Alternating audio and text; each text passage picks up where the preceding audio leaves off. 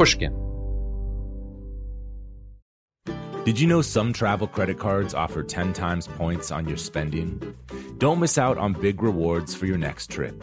NerdWallet lets you compare smart travel credit cards side by side, curated by an expert team of finance nerds. What could future you do with better travel rewards? A free flight? A room upgrade? Don't wait to make smart financial decisions. Compare and find smarter credit cards, savings accounts, and more today at nerdwallet.com. Reminder, credit is subject to lender approval and terms apply. NerdWallet, finance smarter. The most innovative companies are going further with T-Mobile for Business.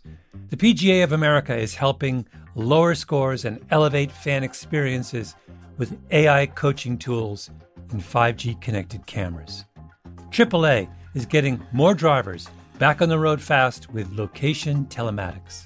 And the Las Vegas Grand Prix is powering race day operations with 5G connectivity, giving fans an experience at the speed they deserve.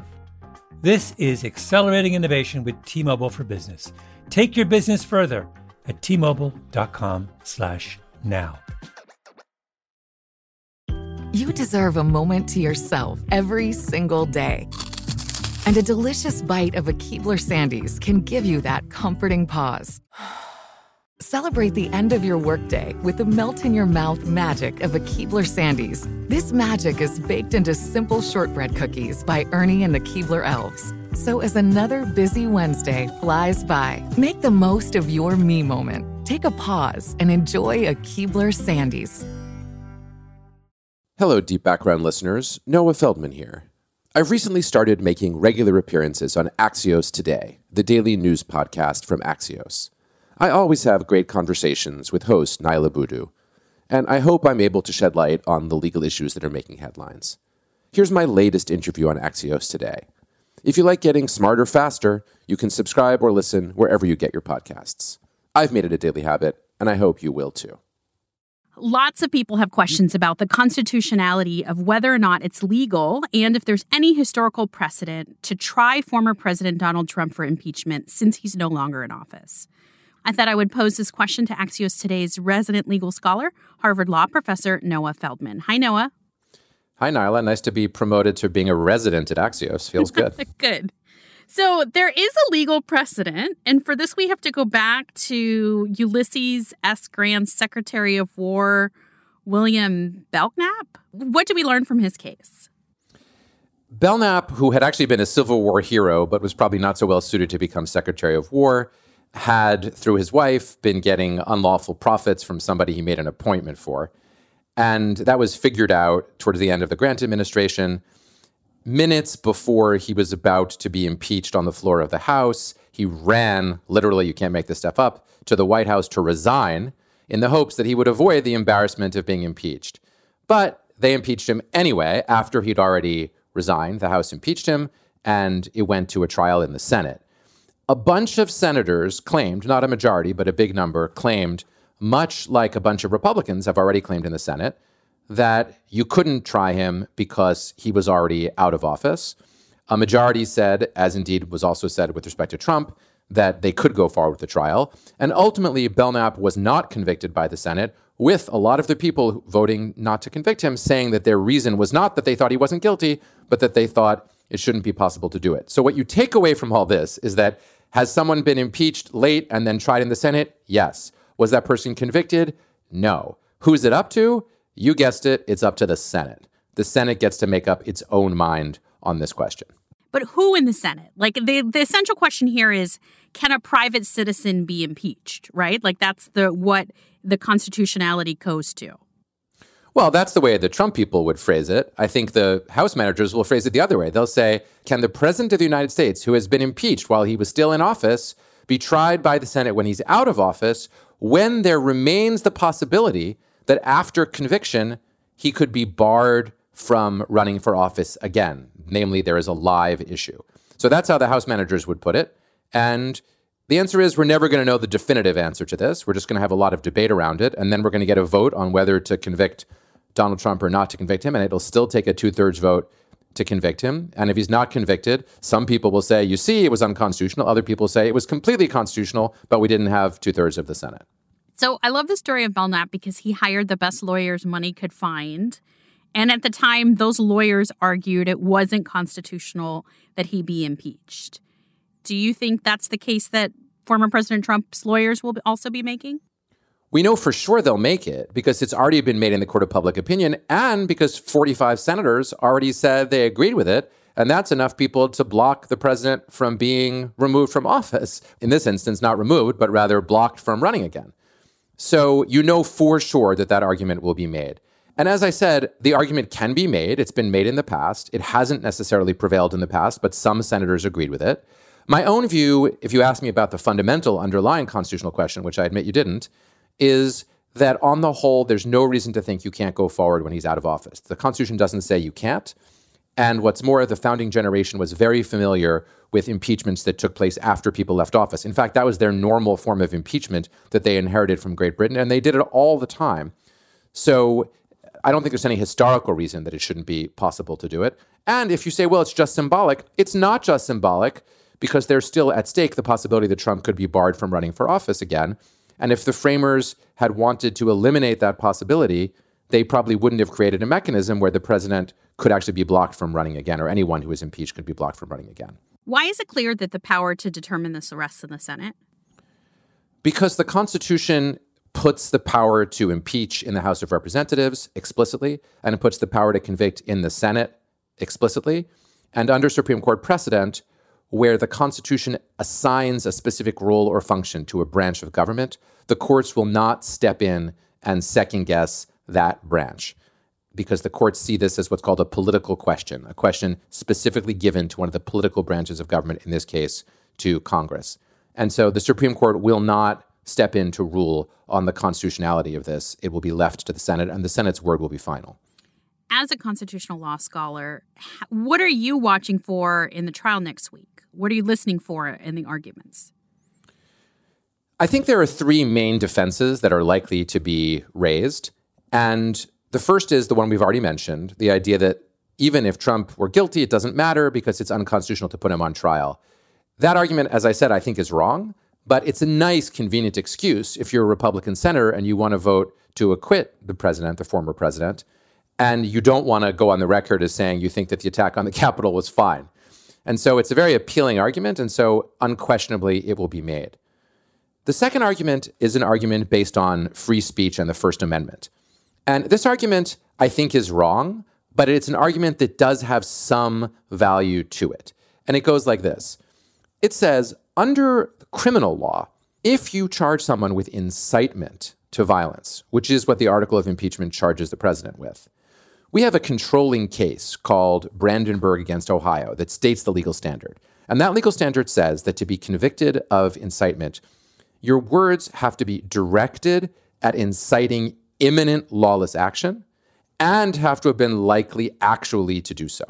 Now, the latter part is taken care of because the president's words were followed by a criminal act, a series of criminal acts in the Capitol. So the key is were the president's words directed to inciting violence?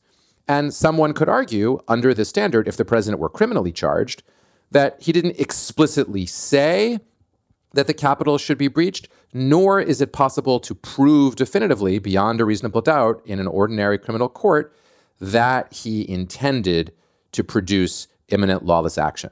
And if that's all true, it's a lot of ifs, but if that's all true, then you probably couldn't convict Donald Trump in a criminal court of incitement. You're talking about a criminal court but this is the Senate. So how does this work? This is not like a criminal court because it's the Senate that is doing this. Correct. And you're getting now to why I think this argument is wrong. Um, but I'm still ventriloquizing what Trump's lawyers would say. What they'll say is, well, a high crime or misdemeanor is supposed to be a crime under the law. Now, that's wrong. And I so testified at the last impeachment round, but there are some tiny number of professors who have claimed such a thing. So they'll claim that. They'll say, well, it has to have been a crime and this wasn't a crime. Or their fallback option, slightly less embarrassing, would be to say, well, the First Amendment is in the Constitution. So when we decide whether to remove someone from office or to punish them for incitement, we ought to be informed by that First Amendment standard as interpreted by the courts. Not that we're bound by it, but it'd be nice to think about it. And if that's the case, they'll say you shouldn't convict Donald Trump. That's a defense that, while again, I think is wrong, is a defense that I can imagine being made with a straight face by a lawyer. It's not the kind of thing that would get you disbarred. And then last but not least, you should watch for whether they're actually willing to come out and say, as people did in defense of the president in the last impeachment trial, that what he said in his speeches and what he did was fine. You know, remember that Donald Trump said that his call with the president of Ukraine was perfect? I imagine somebody will get up there and say that the speech that Donald Trump gave on January 6th was perfect, that there was nothing wrong with it, that there's nothing wrong with telling people, you know, that they should, you know, pursue resistance to the government of the United States because, after all, the election was, after all, really, really stolen. And, you know, the lawyers may make an argument to that effect, and there may be some constituency in the country and in the Senate that is responsive to that kind of extreme, he didn't do anything wrong argument. I wonder how that works legally if you have House managers making the argument that he incited insurrection, and then you have Republicans and President Trump's attorneys saying, well, he didn't incite insurrection because he won the election. It was stolen from him. How does that even reconcile legally when it sounds like they're in two different planets? Well, that happens a lot in, in cases of uh, legal dispute and legal argument. If you think about it this way, the Trump lawyers' arguments are the classic defense lawyers' arguments. One, this whole trial is unconstitutional. Two, even if he did the things you said, they were protected by the Constitution and the First Amendment. Three, he never did them after all. He never actually incited anybody. And four, he's actually the president of the United States. I mean, they have to be a little careful about saying that because if he's the president of the United States, he can be put on trial in the Senate. So they're going to have to not overstate that case too strongly. But, you know, that's not uncommon. You know, the, the best thing for a defense attorney to do is suggest to the jury, in this case the Senate, that we are living in a completely different universe than the universe occupied by the prosecution. That's garden variety criminal defense, and it's something that you reasonably could expect Trump's lawyers to do too. How much of this, though, do you think is about proving a case versus making a political case? It's 99% about making the political case at this point. The question is whether Trump's lawyers think that the best way to make their political case is also to make the legal case. My long term prediction is that after the Senate does not convict Trump, which seems like the most likely outcome by a big stretch, that Trump will then want to go to the public and say, you know what? I was indicted in the articles of impeachment and I was acquitted so everyone can move along. There's now been an official finding of the United States Senate, the relevant body, that says, I didn't do anything wrong. I have nothing to do with what took place on January 6th. You know he's going to say that. And that will be his pivot point for the beginning of his process of rehabilitation. And so, in my mind, the strategic value of the trial from Trump's perspective is to make sure that he is not convicted, which shouldn't be too hard from his perspective, and then use that as the pivot. So the politics will come from the Senate vote that says he is not removed. You can find Noah Feldman on Deep Background, which is the podcast he hosts. Thanks, Noah. Thanks for having me. Are you on the hunt for a new home this spring? But don't know where to start? Fisher Homes is your solution. Your new home should reflect you from the front door to the kitchen and even your outdoor space. Start your journey by selecting your ideal home site, like in a cul de sac or that's tree lined, and then choose from a variety of expertly designed floor plans. Bring it all together at our Lifestyle Design Center. Let Fisher Homes be your new home solution this spring and start making memories at FisherHomes.com. Good sleep should come naturally, and with the new Natural Hybrid mattress, it can. A collaboration between Leesa and West Elm, the Natural Hybrid is expertly crafted from natural latex, natural wool, and certified safe foams to elevate your sleep sanctuary and support a greener tomorrow. Plus, every purchase helps fuel Leesa's work with shelters and those in need. Don't put off a good night's sleep any longer. Get a Leesa mattress today for a sound sleep tonight. Visit leesa.com slash iHeart. That's L E E S A dot com slash iHeart. I'm late.